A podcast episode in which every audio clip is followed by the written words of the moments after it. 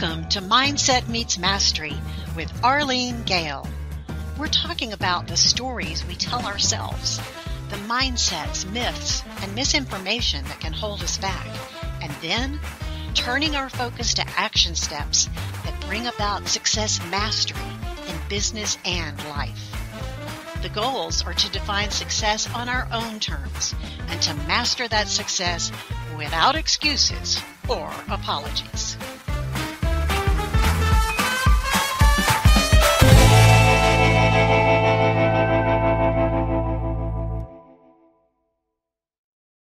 Hello, everybody. I'm so excited for today's guest and today's program because he is a success because he has a mindset that has directed him against all odds to be a success.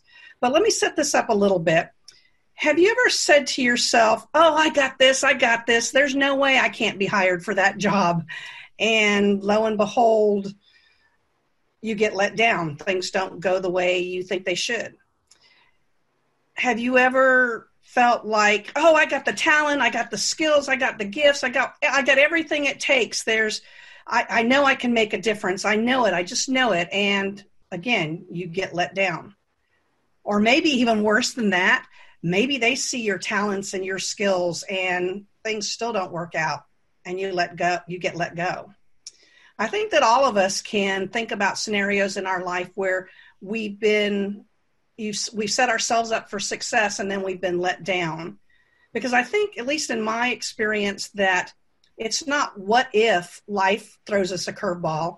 It's not what if we get laid de- um, laid off or, you know, pushed aside or whatever. It's when I get disappointed, when someone lets me down, when something lets me down. When that happens, what do I do next? Because to me, the successful people that I've met, it's all about what is the mindset that you have when things like this happen to you, when life throws you in a direction that you didn't necessarily think that you wanted or needed to go. Um, what is the mindset that successful people have to be able to continue to push through towards the original goal, or maybe to adjust direction so that they can maybe do something else or do things a little differently? And what is the mindset that might derail you completely? What throws you off track? Well, my guest today is very successful, and he is no stranger to the mindsets that we've talked about today. He's kept moving towards his dream, or he's readjusted, uh, changed course, moved in a different direction, and then come back. Whatever it takes, he's done what's necessary.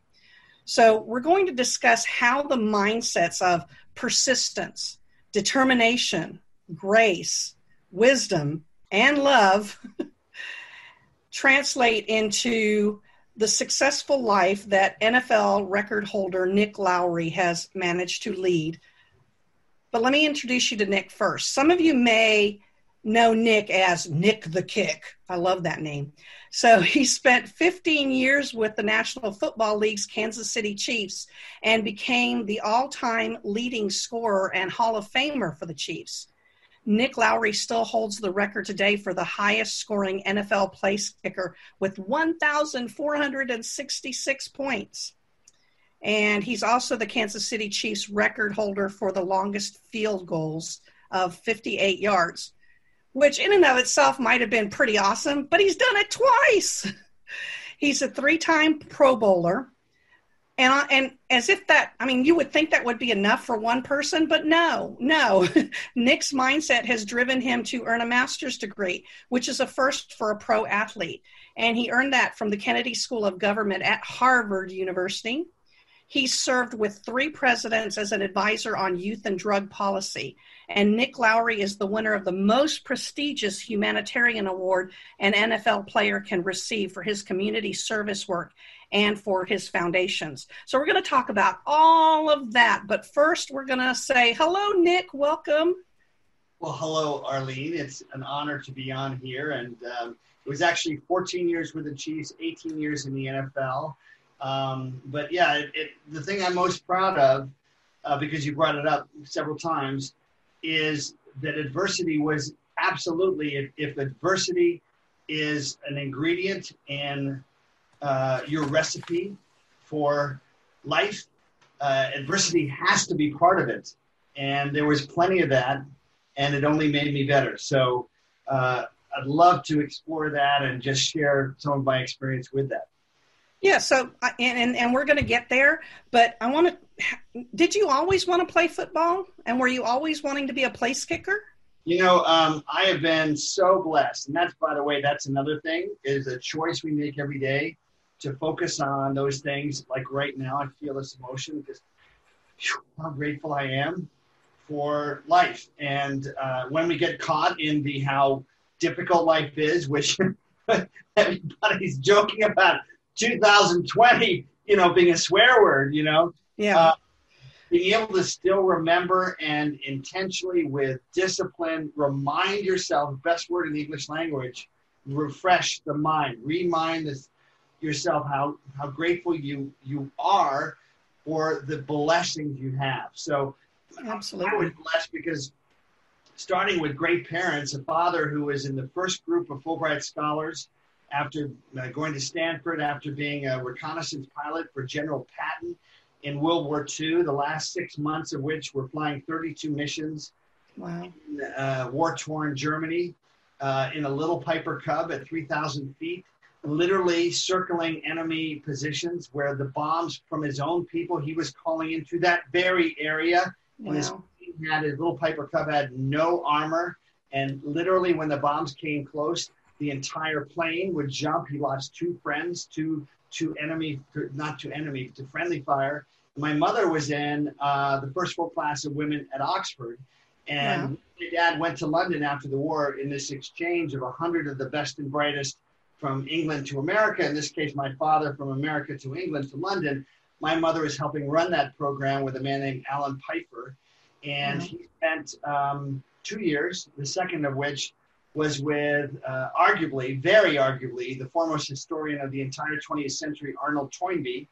And my dad actually was going to be on the cover of Life magazine with Arnold Toynbee talking about the, the first Fulbright program, which was, you know, dedicated to having ex- an exchange of English and American scholars in this post-World War Europe, um, w- and where England and America were going to be helping lead, lead the free world. So Uh, I grew up in Europe, in Germany, in England. My dad was chief of station for the C I A back yeah. in the glory years of of uh, James Bond. My dad literally, uh, the Sean Connery James Bond, I'm sorry, he was the best.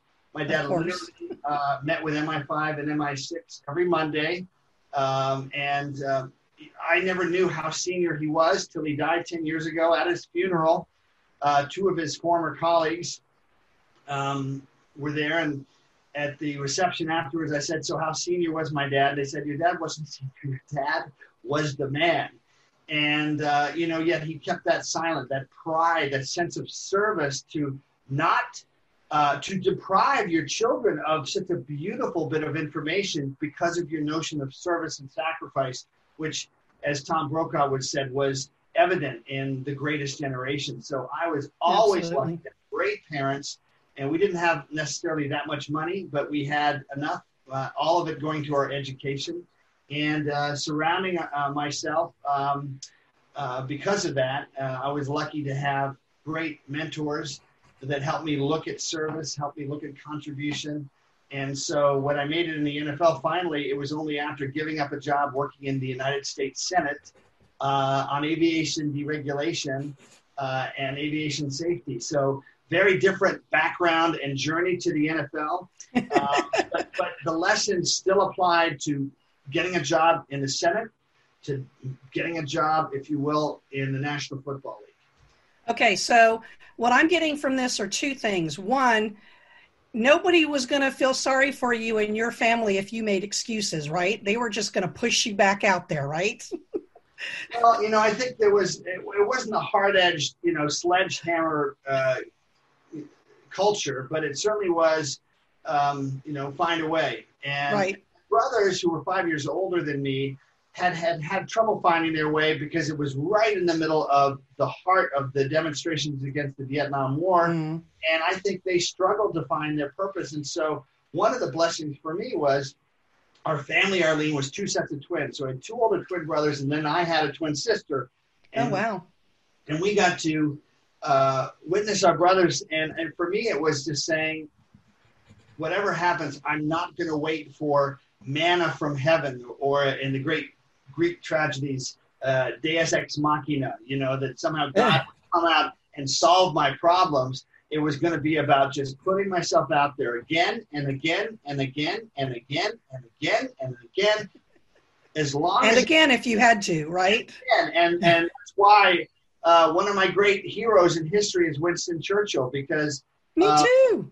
Not too many people realize how easily we could have lost World War Two, and how his capacity to inspire the British first, and especially those amazing airline, um, airmen, to defend this tiny island against the entirety of Europe now, which had been conquered by Hitler, and to believe, to believe that they could endure and then finally turn it around, um, you know, that idea of persistence and character. Uh, and Arnold Toynbee, by the way, um, look him up, T O Y N B E E, Arnold Toynbee. He had a theory of history, which I love, because it really was about character. His uh, notion of history was called challenge and response. And he looked in fourteen volumes over thirty years.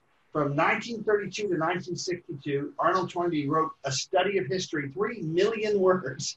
Wow. Before there were computers and fax machines, et cetera. And he looked at challenge and response to define the qualities or lack thereof of the twenty-one great civilizations, which wow. really challenge and response is what this show, I think, is about. It's about that we will, as you said in, in the beginning, uh, we will always have adversity. We'll always have challenges. Isn't that great? Mm-hmm. Because it tests what we believe in. It tests our fortitude. It tests our clarity of purpose. And our response, which is, I use the word remind, the other side of that is creativity. Our ability to creatively come with a response that we ne- never may have known before the response was needed and demanded digs out of us these new qualities. Right. And for Absolutely. Those listening, I have to say, you know, it's it's so much harder than one says it, but this adversity teaches us and brings, it's a gift to teach us how much more still we have within us. Right. Well, and you, you know, the other thing I was going to say is you've used the word finally, finally, finally several times. And in my introduction, I talk about all these great achievements that you had. So, you know, that might give a person the impression that, you know, oh, things were easy for him. But tell us, they weren't, because you didn't go straight into the N F L and stay there. There were some redirections. Give us an overview of what that part of your life was like. Well, you know, I was coming from an Ivy League school. I played at Dartmouth. I was all Ivy League and all New England. But um, the commitment and the focus and priority, of course, in the Ivy League is absolutely your education. And I want to thank Jay Crowdhamill, who is my head coach, wonderful human being uh, who really made sure that it always was about our education. Um, but I wasn't totally prepared, and I knew I wasn't. Uh, I just knew as a kicker, coming into the N F L, I would have to adapt, and uh, that if I made my kicks, eventually I would make it in the N F L. But while I knew that, I didn't realize it would take rejections eleven times by eight different N F L teams, which means three teams actually rejected me twice. Yikes. Um, And, uh, and, and it was more and more frustrating each time, because the closer I got, and by the way, this is the biblical uh, principle as well, the closer we get to our, our purpose or part of our purpose, the harder the work is, the harder, the more frustrating it can be. But that actually is a sign that we're getting close. And um, in the end, I uh, had taken a job because I thought it was over. Um, working for Senator Bob Packwood of Oregon on aviation safety and deregulation, the Olympic boycott. This is nineteen eighty. And uh, I was on a committee with eleven attorneys and myself and Christine Wilkes, who was a four point oh from U V A, whose father was the congressional liaison for Jimmy Carter to Congress and secretary. So it was an amazing job. And yet I get this call, Arlene, out of the blue, uh, the first week after the season finished. Those first round of playoff games are the wild card games. And I get a call from someone I'd never met, never heard of before, named Jim Schaaf. Now, I already had two contracts on my desk for the Cleveland Browns and um, the New York Jets, and I just I just didn't want to I just want didn't want to do it. I didn't feel right. And this man calls and, "Hey, Nick, it's Jim Schaaf. I just had back surgery. Otherwise, I would have called you sooner than this. Uh, but you know, we really think you have a potential." And Marv Levy, who would go on, by the way, parenthetically, to become a Hall of Fame coach with Buffalo, but uh, he at that point was a very good coach for us, thank God. And he said, "Marv Levy appreciates kickers and the kicking game." And I said, "Thanks so much, but um, I've got a great job." And I said, "Maybe another time," and I hung up. And as I hung up, I want all of you to think about moments when you go, "Oh, what have I done?" And what are you going to do with that? Um, I hung up and then went, "I think I blew it. What do I do?" And I, I had a mentor. So mentors make a huge difference because absolutely. You go, "Nick, this is what you're feeling if you're having trouble meandering through your multitude of feelings about, gosh, I've got this great job in Washington, but what do I do? What do I do?" And he said, "Nick, you'll always wonder if you don't find out what they had to, to offer." So here I had to figure out Jim Schaaf. How do I spell his name? Don't know how to spell his name. There's no cell phone. There's no uh, Google. And I just guessed that his name was James Schaaf, S C H A A F. I called information and in Kansas City, and they said, uh, well, there th- there are two numbers. I called the first. He wasn't there. Then I thought, oh, he's in the hospital. That's right. He had back surgery. So I said, "Is there a hospital with the same first three numbers?" They said, uh, no, I can't do – oh, wait a minute. Try this. So tried that, and uh, it wasn't there. And I said, where would he be if he had back surgery? And one hour after this stranger called me, I found Jim Schaaf, the general manager for the Kansas City Chiefs, in his hospital room at Research Hospital in Kansas City, which blew him away, by the way. And we talked for an hour. Wow. And a week later, they flew me into Kansas City, snowy Kansas City. I'm going against, let's add a little bit of drama to this. Not just that I gave up a great job in the Senate, I'm going against the greatest kicker in the history of the National Football League at that point, Jan Stenerud, who was Yikes. a big star in the Super Bowl and was a le- living legend. And yet, yet, I just knew it was my time. And uh, they, I quit that job on May first. I worked February, March, April, then drove out to Kansas City in my new Volkswagen Scirocco, nineteen seventy-seven, baby. Life in the fast lane. uh, and just worked really hard. And, and the end of that month, because training camp wasn't for another seven weeks, I realized I had to be better. Think about this, all of you, in your level of expectation of how good you have to be. Because I was really clear, I'm going to have to outkick this legend every day, twice a day, every practice, at everything, every day, without exception. And yet somehow I was at a point only because of all those rejections where that made sense, and I was ready for it. So I think one of the gifts of adversity, if you stick with it and you never, never, never give up, as Winston Churchill would say, is you find yourself at places you've never been before where you just are no longer intimidated. And here's another ironic twist to that.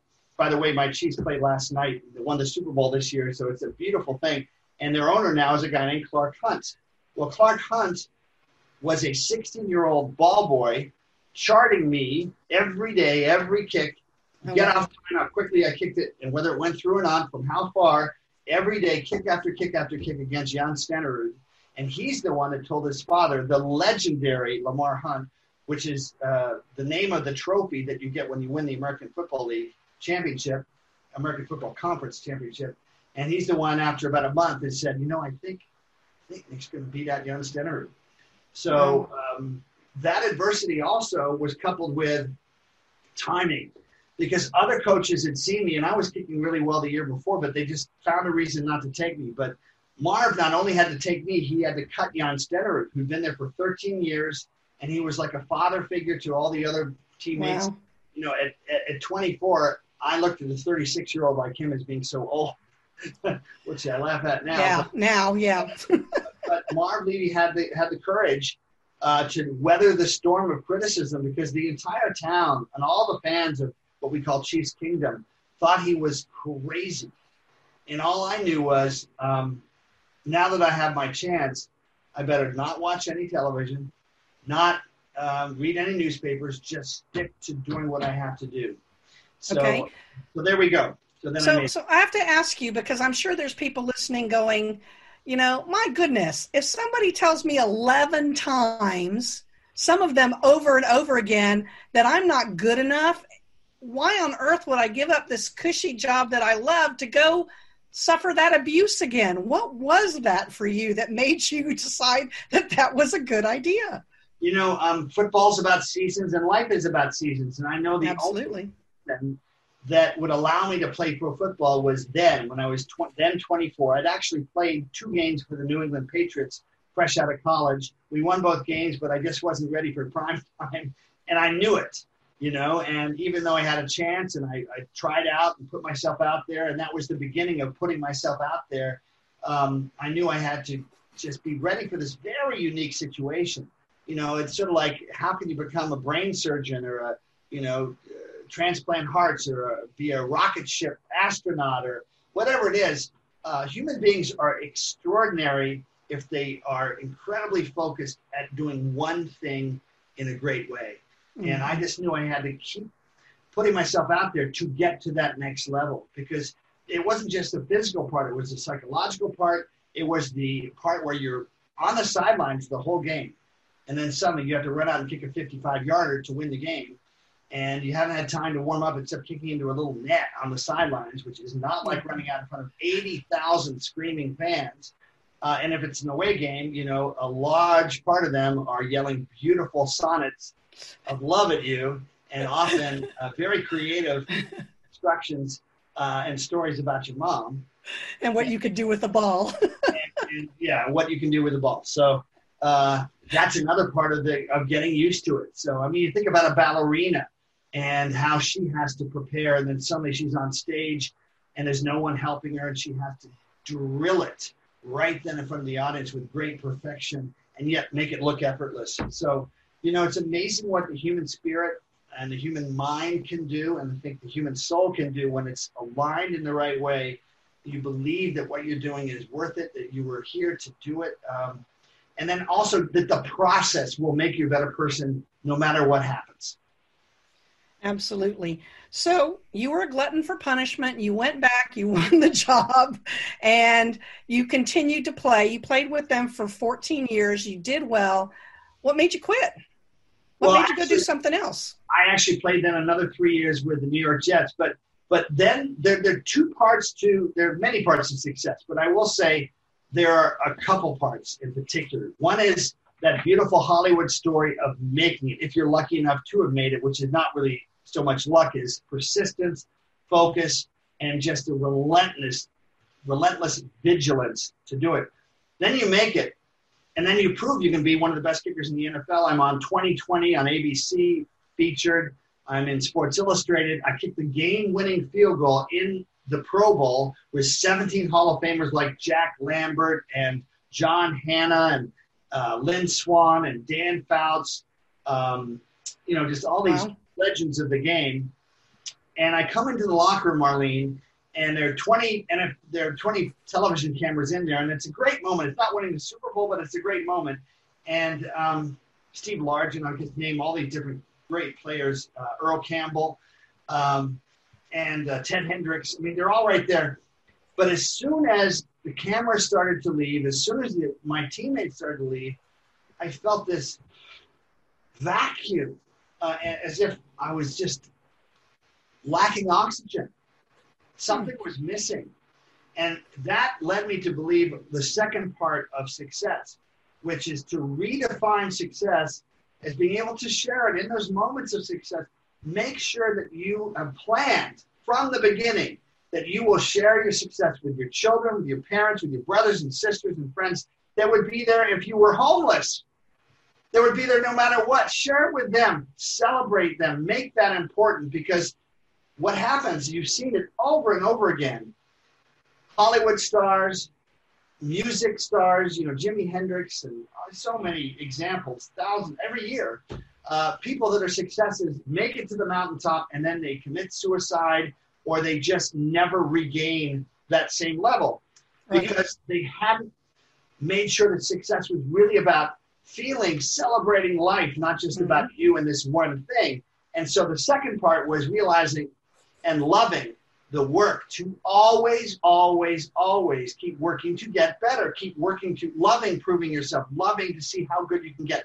And that's the second part I would call craftsmanship. Mm-hmm. You go from the apprentice who's trying to make it and figuring it out, maybe bringing some new things to the table, to being a craftsman, to being a mentor, craftsman, where you can, just by your example, others can learn. Brian Barker, I was just with him in Jacksonville. He was didn't make it till he was twenty-six in the National Football League and still ended up playing sixteen years. And every time wow. I, he was my my uh, punter for my our punter and my holder for field goals for uh, four years. And he said, you know, Nick, I never knew what it was like to be a craftsman, to be a professional, until I watched you, not during games, but what you did to prepare all the time. And it right. helped me. And, and here's a guy that started so late, and yet he had a great long career, ended up playing on a Pro Bowl team, and was all pro one year. Um, and how gratifying is that uh, when not only is your performance helping, but it's inspiring other teammates to raise their game. That's why I think this great quarterback at the age of twenty-five, Patrick mm-hmm. Mahomes, uh, is so wise beyond his years. He's an old soul. And like uh, Michael Jordan, like the true greats in sport, they make everybody around them better. Right. Well, and I, I love the sharing your story part, because what you might not know about me is I'm a book writing coach. And so I encourage people to tell their story, to share their story in a book so that they can inspire the people who come up behind them. And so if anybody out there is listening to this story and says, Um, oh, I got a story, I want to write a book, go to my website, book writing business dot com, find out when my next course is or when my next webinar is, or send me some information about your story on the contact page, and let's talk. Because it's in sharing these stories that we realize how blessed we are, I think. But I think we also, at least I do, I don't want to talk to you, but I feel like in sharing my story, it's part of my responsibility to play it forward. What do you think? Well, I think, you know, the stories, and, and that's a big theme right now, you know, when you, you hear about fake news and you hear about in media today, whatever side of the political spectrum you're on, mm-hmm.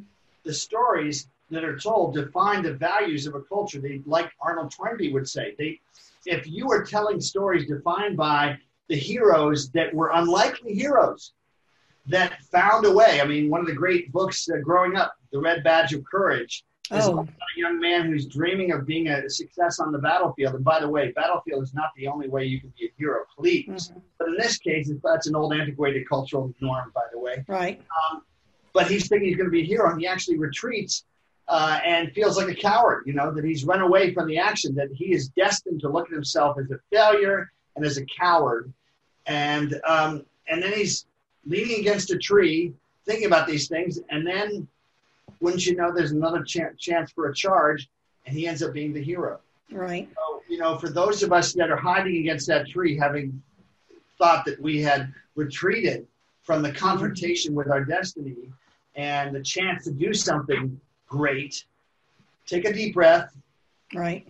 Listen to that beautiful part of us that's, If it, you could call it God, you can call it just the wisdom that God's given us to pay attention.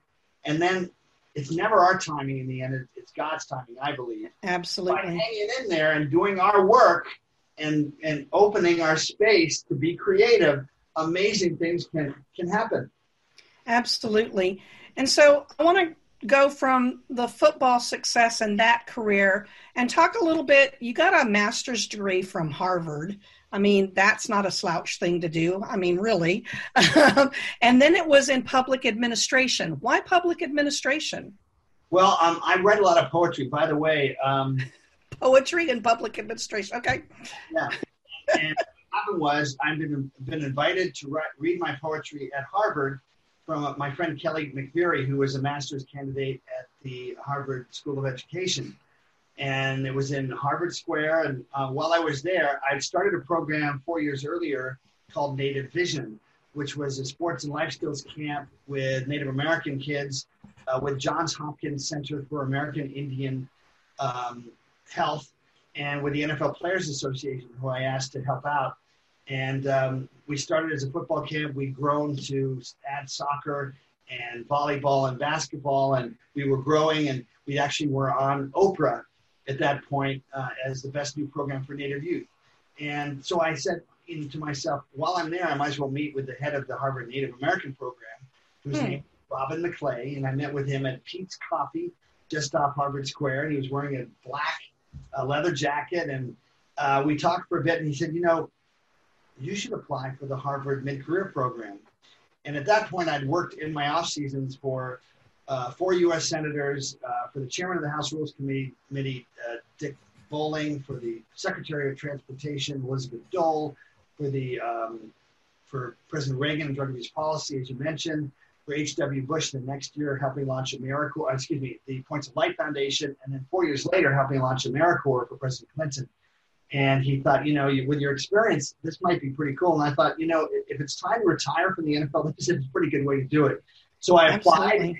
In their wisdom, they accepted me. And uh, and I had two years there. And not only did I get my master's, uh, I did a, a follow-up fellowship, which is about a half step above a master's uh, in leadership programs, experiential leadership with my passion uh, for Native youth, because I believe that if Uh, social capital is taken from a community and a culture and a, and a civilization, uh, that helping to understand how you can rebuild and accelerate the development of new social capital is how you build um, back um, a, uh, a healing culture like Native American culture. Absolutely, absolutely. Um, so I've been doing leadership programs with Native youth now for twenty-four years, and uh, it's taught me a lot about um, just about learning and how you help attract somebody's mind to something that they can remember and then use. Absolutely. Learn, remember, bring back, and then apply. And then, of course, fine-tune, which is, you know, what an athlete has to do. So it's really like a living athlete thing. So uh, it was a wonderful experience. We had people from eighty countries. We had wow, um, ninety-nine foreigners. We had one hundred um, uh, U S born Uh, people, and so you had exposure to an extraordinary variety of people, and um, and I actually kept doing a little bit of broadcasting for E S P N and A B C that first year, which was crazy, um, and uh, you know, got to meet and work with and study under some phenomenal people. Uh, one of which was Alex Jones from the Harvard Shorenstein Center on Press and Public Policy. So I got to think about media and its role. And it's one reason why I'm really passionate about the disappointment uh, that I'm witnessing right now with um, just the, the shortcomings, the lack of depth in telling stories, whoever you're covering in the political sphere, like the national debate tonight, and how important that is, and helping cut through to, you know, who's really saying the most and what the real stories are. The stories we tell are, by the deepest level, Um, what are the values of our culture? So absolutely. Well, and you know, you went through this pretty fast because you know your story, but I thought it was really interesting. And you brought up what's happening today. You worked for three U S presidents, Reagan, Bush, and Clinton. Now, actually four, because uh, Clinton nominated me uh, to be a founding director of the National Fund for American Indian Education. And then when he finished, Uh, those uh, nine directors uh, were disbanded. Uh, W didn't do W. Bush, who was the next president, uh, didn't do anything. And then two years later, he renominated me, and I was the only one that continued. And I ended up being two years after that the chairman of the National Fund. I was the only Caucasian member of that, and I got to testify before the U S Senate before Senator Ben Nighthorse Campbell in two thousand three, who was chairman of the uh, U S Senate Committee on Indian Affairs, and then John McCain. And um, so I really did kind of work for W. Bush as well on seeing what we could do to help bring new resources to Native American education. Right. Well, and, and I love the Native American Youth Program because you started it with just focusing on football and you grew to, what, a half a dozen other sports involved. Yep.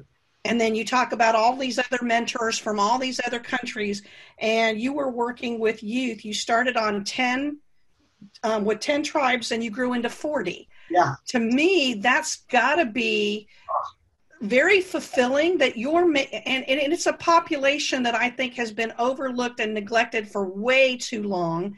And well, that's a whole nother show. But anyway, um, that's, is this program still going today? Because I, I, I admire this. I think it's a really, really that important. It's called Native Vision, and I want to give credit to Allison Barlow and Clark Haynes from the Players Association. Allison is still the director uh, of programs for the, uh, the Johns Hopkins Center for American Indian Health. And what it did was, instead of just medical research, it was creating a socializing opportunity for Native youth to realize that professional athletes and plenty of Olympic gold medalists and, you know, really high-achieving coaches and athletes uh, were paid nothing just because they respect and love Native American youth. And and so one of the things I want to share with you, Arlene, is, um, you know, when you hear about Black Lives Matter or Blue Lives Matter or whatever it is, or whatever change you want to see in the world, mm-hmm. one thing, and it's great to start something. It's great to... even better to do it for three, four, five years. But what I'm really proud of is that Native Vision is now in its twenty-third year. And I had a, a man named Danny Clark on Ship Rock, New Mexico, on our twentieth anniversary, come up to me and say, "Hey, I'm a Chiefs fan. Can I have an autograph?" I gave him an autograph on a nice little poster. And two weeks later, he called me and said, "I'm making you a, um, a bracelet." And I wear that. I'm not wearing it right now, darn it. But uh, here's oh. a Native bracelet, actually.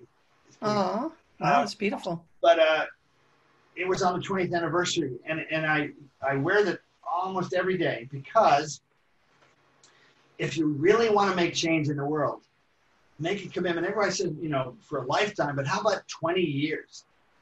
twenty years now, all those kids, when we started in nineteen ninety-six in uh, Chin Lee on the Navajo Reservation, those ninety kids from, from ten tribes, um, all those kids now are not fifteen, sixteen, seventeen, you know, they are forty and forty-two, and and they have two or three or four or five kids.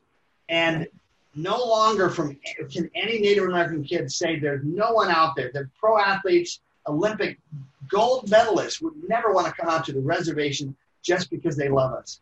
Now, has that changed the world? Yeah, I think it has. How much? I don't know, but I know it's helped one. And it's probably helped a lot more. When I see yeah. interview today, there's still lots of problems. There are lots of problems with rich kids too, by the way. Yeah. Uh, they haven't found their purpose and think money's the solution. But right. those kids now in Native country, uh, and I want to give a shout out to Mary Kim Titla, my friend and colleague with United National Indian Tribal Youth, which is a partner and, and the, the best Native leadership program. But those kids wow. have more confidence now. They have confidence and belief that they not only Uh, want to make a difference, but they can. And right, absolutely. Real difference. When you've made a real difference and you know it, what kind of mentor do you become to some other child that's thinking, some other friend, whoever it is, that might think, "I really haven't done much with your, with my life," and you can say, "Well, yeah." Now's the well, time. you plant you plant that seed, because if you hadn't mentored them, they wouldn't even know that mentoring was possible. And you know, it's like that that you drop the pebble and you create these ripples.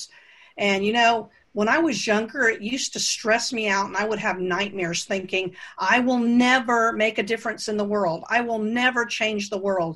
And then at the, one of those two o'clock in the morning, sitting on the toilet kind of moments, I know, probably T M I, you know, where God goes, "Hello, you don't have to change the world. You just start to change your world. One person at a time," and you plant that seed, you water that seed, you nurture that seed, and then you watch the ripples go. And you do that in all these different places, and then those ripples begin to combine, and that's how you change the world. And you're blessed because you know that you've made changes. There are other people who may never know what kind of changes they made by getting out there, but it doesn't mean they didn't make a difference. If you get out there and you try, you absolutely will make a difference. You know, I think of uh, living here in, in Phoenix, Arizona. I go up to Sedona, and one Beautiful. Of my hikes uh, leads me up to a promontory where I, I get a three hundred sixty degree view of, of Sedona and the Red Rocks. It's just beautiful. But beautiful there are trees, there. When you look closely, that literally have found a way to grow through a crack in the rock. Mm-hmm. A tree has grown yes. through the tr- a crack in the rock and is out there where there's almost no rain. And it, it's, it looks like it's definitely had its challenges, but it's living. It's like, I'm here and you ain't going to stop me. And I think, you know, there are lots of people, if they would just hang in there and keep being creative, they will find uh, an intellectual, uh, spiritual, and a neural pathway uh, through their brain will literally find a way through, directly through or around traumas or limitations, somebody telling them they were not smart, somebody telling them they weren't good enough. And, and they create a way around to that place where now they are powerful. And they Absolutely. Keep... Absolutely. So I want to talk a little bit, because you have taken your knowledge and your passion for football, which some people would say just football, and you really are using it to go in and change people's lives, and within the football industry, but then beyond. So tell us a little bit about the foundations you've created and the work you're doing. Let's start with football players. Well, football players was, you know, with the N F L Players Association, because I think that uh, people like Pelham McDaniels, who actually just died, but but was part of our program. Uh, he went on to be a, a, a professor of history at uh, at uh, Emory College. And, you know, I think that those experiences, they, they bounce off, and, and the players themselves go, here's, there's more to life than just my impact as a football player, my impact, you know, what can that be? Um, but, you know, right now I'd say, gosh, I love the work I do with, with C B D and helping with chronic traumatic encephalopathy and, and concussions. Working, I, I hosted a, a workshop a year ago for veterans um, and suicide with the president's mm-hmm. director of the Prevents Task Force. But my number one Uh, passion right now uh, for the last fifteen years is called Champions for the Homeless. And even though it sounds pretty different, uh, perhaps from the leadership programs for Native youth, the principles still apply. They're about a person feeling vital again, feeling like, you know, life is still worth living. And and we have grown from twenty volunteers uh, in, gosh, what year was that? two thousand five to five hundred people on Thanksgiving, Christmas, Easter, and twice in the summer. Wow. Um, giving love. We give out flowers. We give out literally a thousand gift certificates to a thousand homeless people. And let me tell you, Thanksgiving, Christmas, and Easter never felt quite right until I started doing this. They always felt they were about too much about the narcissism and gimme, gimme, gimme culture. Dad, you know, yeah. I mean, you're not being happy because I, I got a bike, but what else, Dad?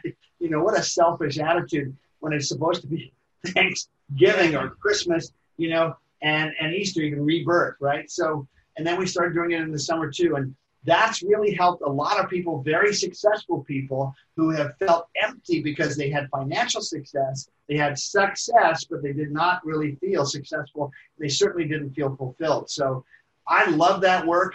And by the way, how much more fulfilling is it than when you have a real conversation with a homeless person who had all these levels, all these shades and and layers of, of deep human suffering mm-hmm. that have hardened the shell around their soul, and you see it melt away because they feel safe, they feel respected, they feel affirmed. And there's something about, you know, the Bible talks about when any, any two or three of you Uh, are together in my name, mm-hmm. I will be there. Well, what if they're five hundred? And how powerful is that? And so I see these miracles, and um, and we keep growing the program. But um, the point is that that's just what I do, and everybody can find what is unique to their gifts and mm-hmm. use those gifts, not my gifts. Kicking field goals is probably not your gift, mm-hmm. but find that gift that you have, and sometimes it's a gift of discernment. You know, it's not necessarily anything physical, but it's a wisdom of understanding human beings and their energies and what drives them. Absolutely. And the home, I happen to be doing a lot of research for a client right now on homelessness. And, you know, we've got the veterans, veterans population, which according to the government has been, you know, being, is being addressed. And the part of the population that's really growing right now is single moms and children in the homeless population.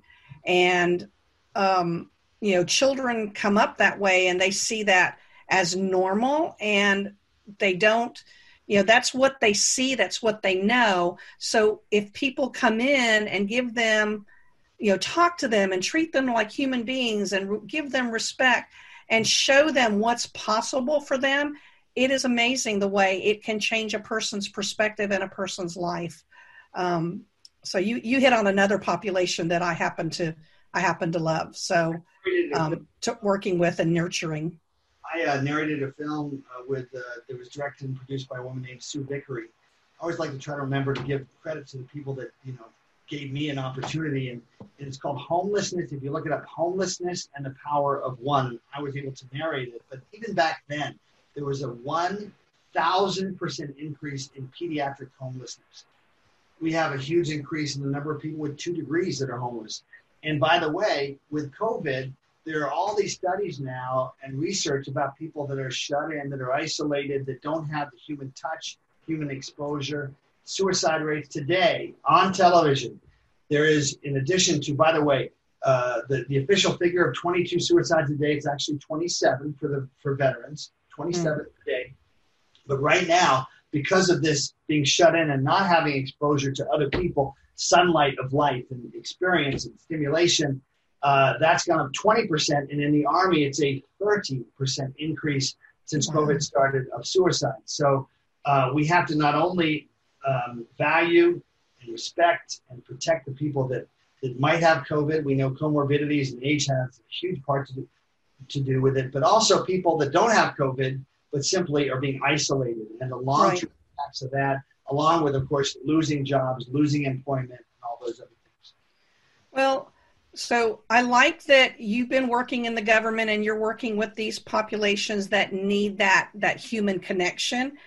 But I think that, you know, I don't want to get too deeply into politics, but it did not escape my attention that you were involved in two programs that, you know, we still know of today, the Thousand Points of Light and the um, AmeriCorps. So, you know, that's a legacy. Um, And and I also noticed that three out of the four presidents were on opposite sides. So you're you're saying, I mean, are you just weird? You're saying that we can get across aisles and work on things that make a difference? I, you know, uh, I'm not weird. I just believe that parties today are bankrupt uh, because they've forgotten that their service is to people and to the other citizens of this country, wherever they come from, however they look. And instead, it's been about money and party. And I'm party. for problem solvers, and that's it. Um, yeah. I'm not sure if I'm a, you know, whatever category. I, you know, why we always have to put more categories. But I think that it's about solving problems. And, you know, one big thing, by the way, with regard to our leadership program is creative problem solving and being able to think critically. You know, to be able to say, where is this story coming from? What's the motive? What's the timing? And let's look deeper. How validated is the story? Because we now have a huge, uh, probably not uh, exponential, but ten times exponential increase in misinformation. And as mm-hmm. someone who's the child of a C I A senior officer, back when it really was a great uh, institution, you know, with an idealistic institution, Uh, still has a very important part to play. Uh, it's all about being able to separate out bad information and deliberately deceitful information from good information Absolutely. That pulls us forward. And the great majority of Americans love this country, and they want it to be the best it can be. And then by doing that and believing in that and acting on that, we all become the best we can be. Absolutely. And I think that there's so much focus right now on what divides us, and people are yelling at each other. Nobody's listening. And I think that if we just sit down and talk, that I think we might actually find that we have more in common than not. What do you think in your experience? Well, my experience is working for Senator John Chafee, who is uh, featured in a book uh, by Stephen Ambrose, one of the great military historians. He's, he's his character, he says in the foreword, Ambrose says, is modeled after uh, Senator Chafee, and who goes on to be an extraordinary Republican senator, but also somebody who crossed the aisle, somebody who uh, represented a very democratic state in Rhode Island. And then I worked for Bob Packwood, who was also uh, a moderate Republican. Then I worked for Tom Eagleton. who was a great historian. And I actually had to study the rise of Roosevelt, F D R in nineteen thirty-two versus the rise of Reagan in nineteen eighty-two. Wow. And look at those things. And um, in the end, those people always put solving problems and making the world better. In this case, for Chafee, it was the Clean Air Act. It was the Clean Water Act. Mm-hmm. It made him, even though he was a Republican, with the image of Republicans not being so much about the environment, he was the number one rated environmentalist on Capitol Hill when I worked for him, albeit a long time ago, about forty years ago. Absolutely.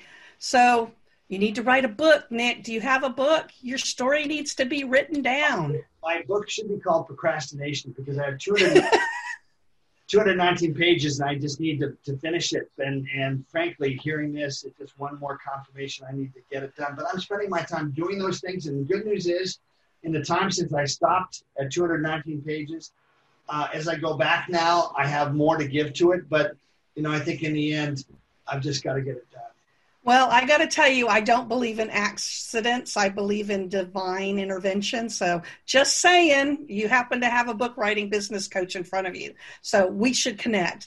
But besides that, I want to um, I want to put you on the hot seat for a moment, because this is about mindsets. So I usually ask my guests, is it okay if I put you on the hot seat? But somebody said, well, don't ask. What are you going to do if someone says no? So I'm not going to ask. I'm just going to put you on the hot seat. You ready?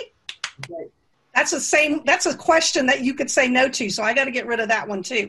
So the program is called Mindset Meets Mastery. So was there ever a time that you had a mindset that if you had focused on it, could have really stopped you from becoming the person you are today? Well, I mean, I, I just use the analogy of having a time when I missed a big field goal. You know, I didn't miss many. Um, and I, it was so traumas, traumatizing, probably too strong a word, but I mean, it is its own form of P T S D, right? It's not about danger in life and limb, but it is how you see yourself. Do you see yourself as someone who comes through or not? And um, I remember waking up in the middle of the night after missing a forty-four-yard field goal. I remember it uh, over the left hat, uh, over the left upright against the Buffalo Bills. And I felt terrible. And I kept dreaming that night afterwards, it's going through, make it go through. And I just had to dedicate myself to, you know, to getting better. And a big part of that was working through what my priorities were. And what I came to realize is most people, if you write down, everybody writes down that's listening right now, uh, their ten top values mm-hmm. or priorities of values. I want to be adventurous. I want to be courageous. I want to be um, secure and safe. All these different life choices of the quality, literally like a painting, you know, what is the painting with its particular emphasis? And um, I really believe if we do the hard work and decide what are the top two, what are the top two? Are they adventure? Because if you have adventure and security, you're going to be fighting yourself all the time. So what are the top two for you? Well, I, I think it's it's it's sacrifice or service. And it's adventure. It's the adventure of service. It's always picking that chance. So I'm asked to do a lot and help out a lot of different programs. Mm-hmm. Uh, and I try to whenever I can. Now, by the way, burnout doesn't help. So being able to have balance is important. But when you're doing something at, at my ripe old age now, it, it's almost like the things I get involved with, all this past experience just blesses my insight into how I can help. And uh, there's nothing there's nothing more rewarding than to see, and I'm going to tell you a story right now of this, um, because it's so beautiful. Um, in nineteen eighty-nine, I uh, was doing a program called Adult Role Models for Youth. Wow. And, or Army. And I started it with the mayor of Kansas City, and all the sports teams had committed their athletes to one time a month, two hours, to work with inner city youth. And um so it was a great program. It grew into something called Youth Friends, and uh, ended up having three thousand volunteers with all the school districts and the thirty-eight youth serving agencies in Kansas City. But then I left and went to the New York Jets, and then I moved to Arizona. And, you know, you wonder what your impact is. And there are just these beautiful little angels that come back that uh, tap you on the shoulder. And in this case, it was at the Weston Crown Center in Kansas City, and an African-American man in a sweatshirt was sitting two tables over, and I finished uh, brunch, Sunday brunch with a friend of mine. My friend got up, and as he got up, walked away, this man came over, and he said, "Can I join you for a second?" And he said, "Well, sure." And he goes, "You won't remember me, but you and Kevin Ross, who was a teammate back then and now is a coach with uh, Bruce Arians with the Tampa Bay Buccaneers, said you and, and Kevin Ross spoke to my, my team when uh, my mother was in prison, and I didn't know where my dad was."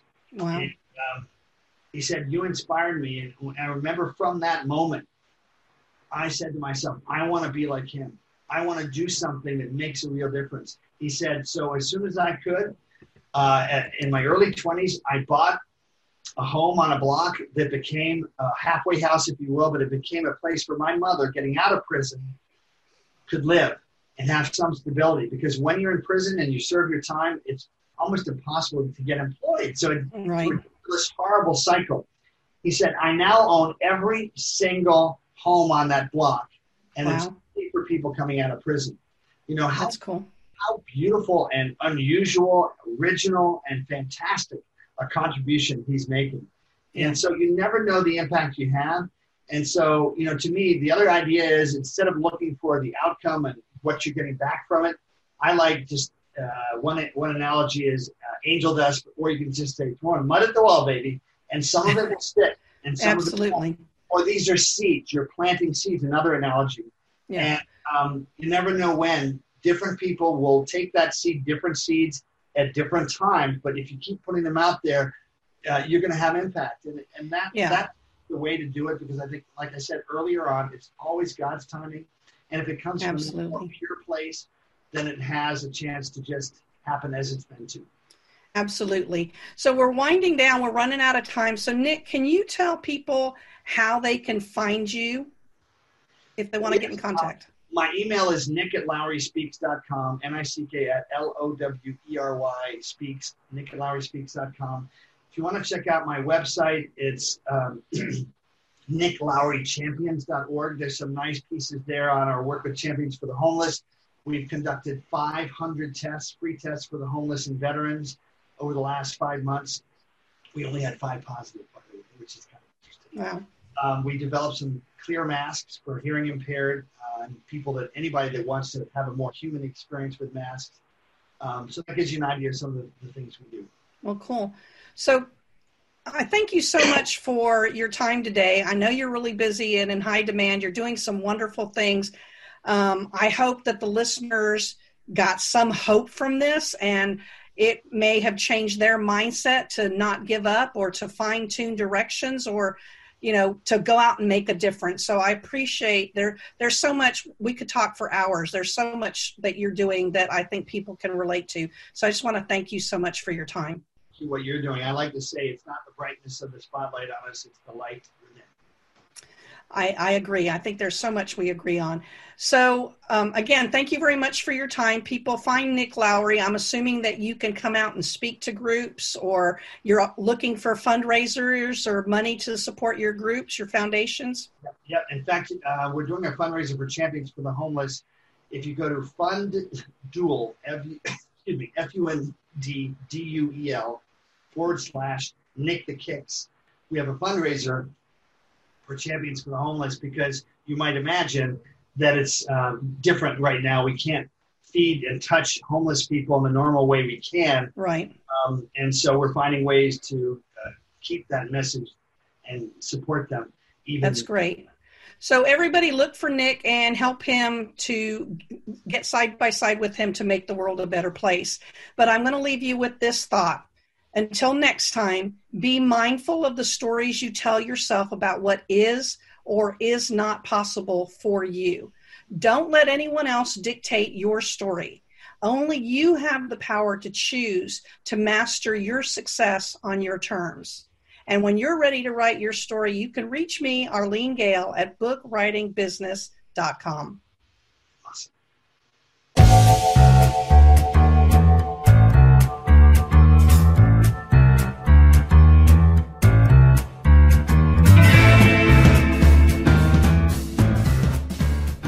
Thank you for joining Mindset Meets Mastery with Arlene Gale, the expert in helping people write business-building books.